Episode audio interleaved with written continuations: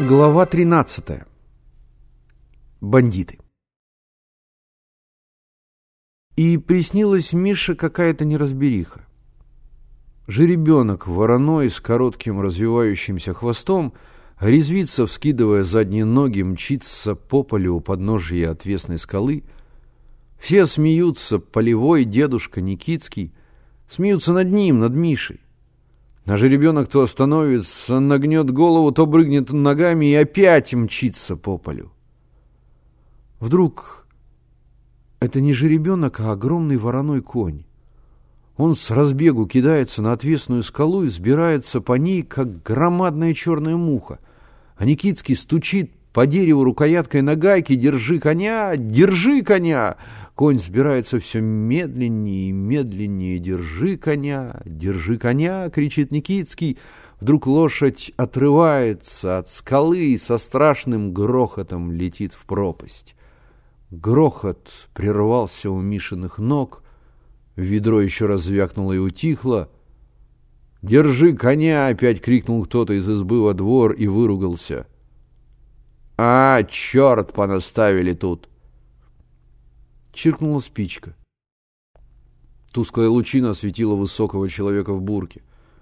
На дворе ржали лошади и заливался неистовым лаем пес. «Это кто?» — спросил человек в бурке, указывая нагайкой на лежащих в углу ребят.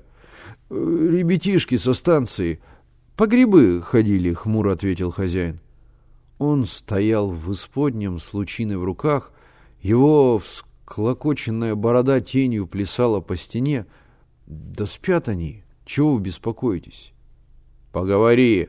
— прикрикнул на него человек в бурке. Он подошел к ребятам и нагнулся, вглядываясь в них. И в ту секунду, когда, притворяясь спящим, Миша прикрыл глаза, над ним мелькнул колючий взгляд из-под черного чуба и попаха. Никитский. Никитский подошел к обходчику. «Прошел паровоз на Нисковку?» «Прошел», — угрюмо ответил старик. «Ты что же, старый черт, финтить?» Никитский схватил его за рубашку на груди, скрутил ее в кулаке, притянул к себе. Голова старика откинулась назад. «Греха!» — прохрипел старик. «Греха на душу не приму». «Не примешь?» Никитский, не выпуская обходчика, ударил его по лицу рукояткой на гайке. «Не примешь? Через час должен поезд пройти, а ты в монахи записался. Он еще раз ударил его...» Старик упал. Никитский выбежал во двор. Некоторое время там слышались голоса, конский топот, и все стихло.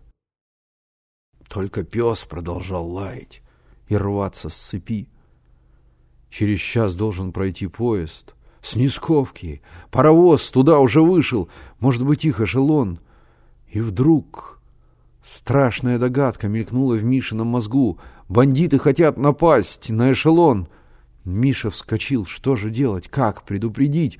За час они не добегут до Нисковки. На полу стонал обходчик. Возле него, охая и причитая, хлопотала хозяйка. Миша растолкал Генку. «Вставай! Слышишь, Генка, вставай! Чего?» «Чего тебе?» — бормотал с просони Генка. Миша тащил его. Генка брыкался, пытался снова улечься на тулуп. «Вставай!» Миша тряс Генку. «Здесь, Никитский!» Они хотят напасть на эшелон. Мальчики выбрались из сторожки. Дождь прекратился. Земля отдавала влагой. С крыши равномерно падали капли. Полная луна освещала края редеющих облаков, полотно железной дороги, блестящие рельсы. Пес во дворе не лаял, не гремел цепью, а выл жутко и тоскливо — Миша и Генка долго бежали по тропинке вдоль насыпи и остановились, увидев на путях темные фигуры людей. Послышался лязг железа, бандиты разбирали путь. Это было самое высокое место насыпи перед маленьким мостиком, перекинутым через овраг. К оврагу спускалась рощица. Мальчики услышали ржание лошадей, хруст веток, приглушенные голоса. Тихонько спустились они с насыпи, обогнули рощу и снова помчались во весь дух. Холодный рассвет все яснее очерчивал контуры предметов, раздвигал дали. Вот видны уже станционные огни. Мальчики бежали изо всех сил, не чувствуя острых камней, не слыша шума ветра. Вдруг донесся отдаленный протяжный гудок паровоза. Они на секунду остановились и снова понеслись вперед. Они ничего не видели, кроме изогнутых железных поручней паровоза, окутанных клубами белого пара, Поручни эти все увеличивались и увеличивались, стали совсем громадными и заслонили собой паровоз. Миша хотел ухватиться за них, как вдруг чья-то сильная рука остановила его.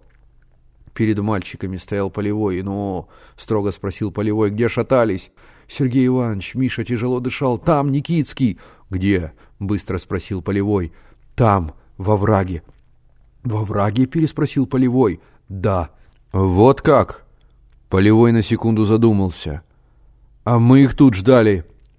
«Ладно, а теперь марш в вагон.